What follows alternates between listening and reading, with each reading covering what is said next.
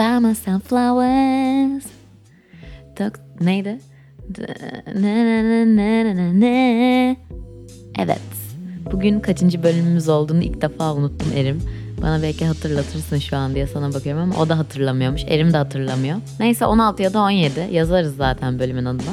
Şimdi bugün 2010'larda dinlediğiniz şarkıları takip ettiğiniz Last FM'i tekrar gündeme getirecek bir konumuz var. Son günlerde tam olarak 43 kere dinlemiş olduğumun altının çizildiği son 3 ayın istatistiklerine bakıldığında en çok dinlediğim şarkı Miley Cyrus'ın yeni şarkısı Flowers. Şimdi tahmin edileceği üzere konumuzda Çağdaş Ozan'ın ta kendisi Miley. Miley. Bazılarınız onu Hannah Montana olarak biliyor olabilir. Ya da Hannah Montana olarak da biliyor olabilir. Ama bu sırrın bizde güvende olduğunu düşünmek isterim. O yüzden Miley'den devam edeceğiz. Evet, ben Disney Channel çocuklarındanım. Evet, elbette sınıfsaldır. Evet, ilk ergenliğim Hannah Montana'nın abisini oynayan Jackson'ın lise çağındaki bir çocuğu 30 yaşındayken oynuyor olmasına şaşırarak geçti. Ve yine evet, Miley büyürken ben de medyanın ona nasıl davrandığını gözlemleme şansım oldu. Ve yine evet, Miley büyürken benim de medyanın ona nasıl davrandığını gözlemleme şansım oldu. Ah makul kadınlık, ah insanlık diyebilirim rahatça bunun için. The Best of Both Worlds isimli dizi introsuyla ki şöyleydi hemen hatırladığım. You get the best of both worlds. Kulağın şey oldu mu? Neyse. Ya of, giremiyorum ya bana şan dersimi aldırsak. Neyse işte bu isimli dizi introsuyla 2000'de çocuk olanların hayatına kazanan bir genç kadın var bugün neden popüler olduğunun radarında. 2014 dolaylarında kendi stilini bulmaya çalışırken sosyal medyanın her gün üzerine gittiği bir kadından bahsediyoruz. Dolly Parton'un vaftiz kızı, Gönlümün Sultanı, Nobody's Perfect, See You Again, I Can't Be Tamed gibi hitlerin yaratıcısı Miley Cyrus var mercek altında. Günün sorusu gündemdeki şarkısı Flowers'a adanıyor ve geliyor. Miley Cyrus neden popüler oldu? Kendi olma mücadelesi her zaman ilham verdiği ve bazılarını korkuttuğu için bence. Hannah Montana'yı bilmeyen var mı sanmam. Hele de 1995 ve sonrasında doğduysanız yani. Öyle bir şey yaşandıysa size acilen hangi dijital platformda yayınlanıyorsa oraya davet ediyorum. Hangi dijital platformda yayınlandığını biliyorum ama sponsorluk olmadığı için bahsetmeyeceğim. Ben dediğim gibi bu Hannah Montana çocuklarından biriyim. Miley kendi solo kariyerine asi kız olarak devam etmeye başladığında da oradaydım. 2017'de Younger Now'la kendi şeklinde makul kadınlık yaşadığında da. Ve elbette 2019'a She's Coming dediğinde ona inandım. Flowers'la başlayan Miley dönemine çok hazırım. Şimdi burada odaklanmamız gereken ilk şey Britney Spears bölümünde odaklandığımız gibi Disney'nin genç kadın yıldızlarını ne kadar makul ve muhafazakar bir çerçeve içinde tutmaya çalışması. 2008'de Miley 15 yaşındayken Annie Leibovitz tarafından fotoğraflanıyor ve yani tabii ki bu arada fotoğraflanıyor derken bu bir photoshoot yani birlikte karar veriyorlar buna. Tırnak içinde üstsüz bir poz verdiğinde Disney tarafından özür dilemeye mahkum ediliyor. 10 yıl sonra Twitter'dan özür dilemiyorum diye tweet attı hatta ve onunla gurur duyduk. Hepimiz yani bence duymalıyız. 2019'da Can't Be Tamed ve çıkarttığı LOL filmiyle beraber sinyallerini verdiği bir kendim olacağım dönemine girdi akabinde. Şimdi durun burada sahneye bir erkek dahil oluyor. O yüzden her şey değişiyor ve konu geliyor ki Liam.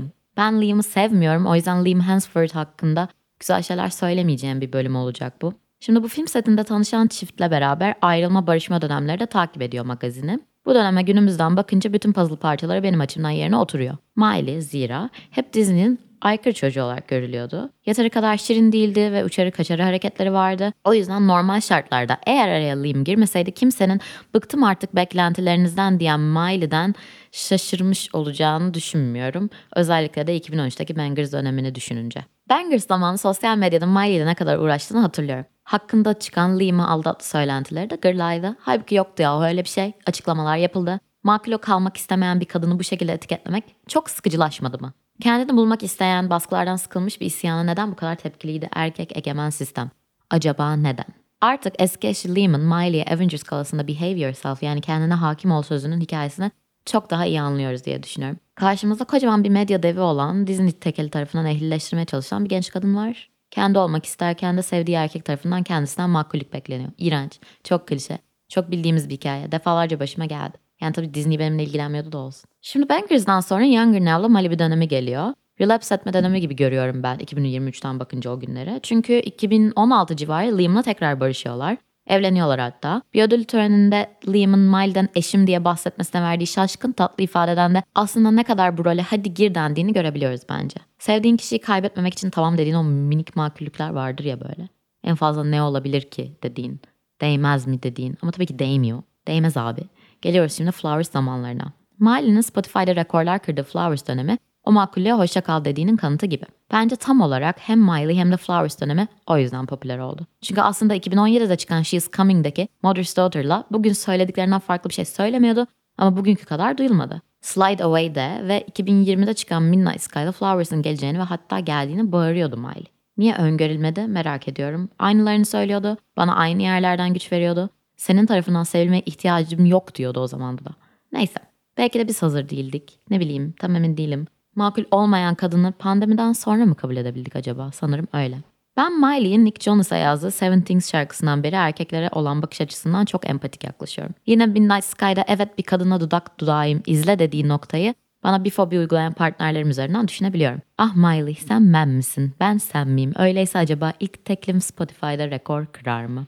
Miley makul kadınlığı yıkma temsilinin şahane bir parçası olduğu için popüler. Ve bence Dolly Parton'la beraber yaptığı işlerde jenerasyonlar arası bimbo kadınlığın na entelektüel görüntüsünü yıktığı için de popüler. Ve bir de şey, yeni yıl konserinde Fletcher'la yaşattığın safik anlar için teşekkür ederim. Kaç kere birbirinize bakışınızı izledim bilmiyorum. Yani bu yüzden popüler işte. Yapılmayanı yaptığı için diyebilir miyiz? Ya da yapılanları mainstream'e yani ana akıma yani esas akıma taşıdığı için.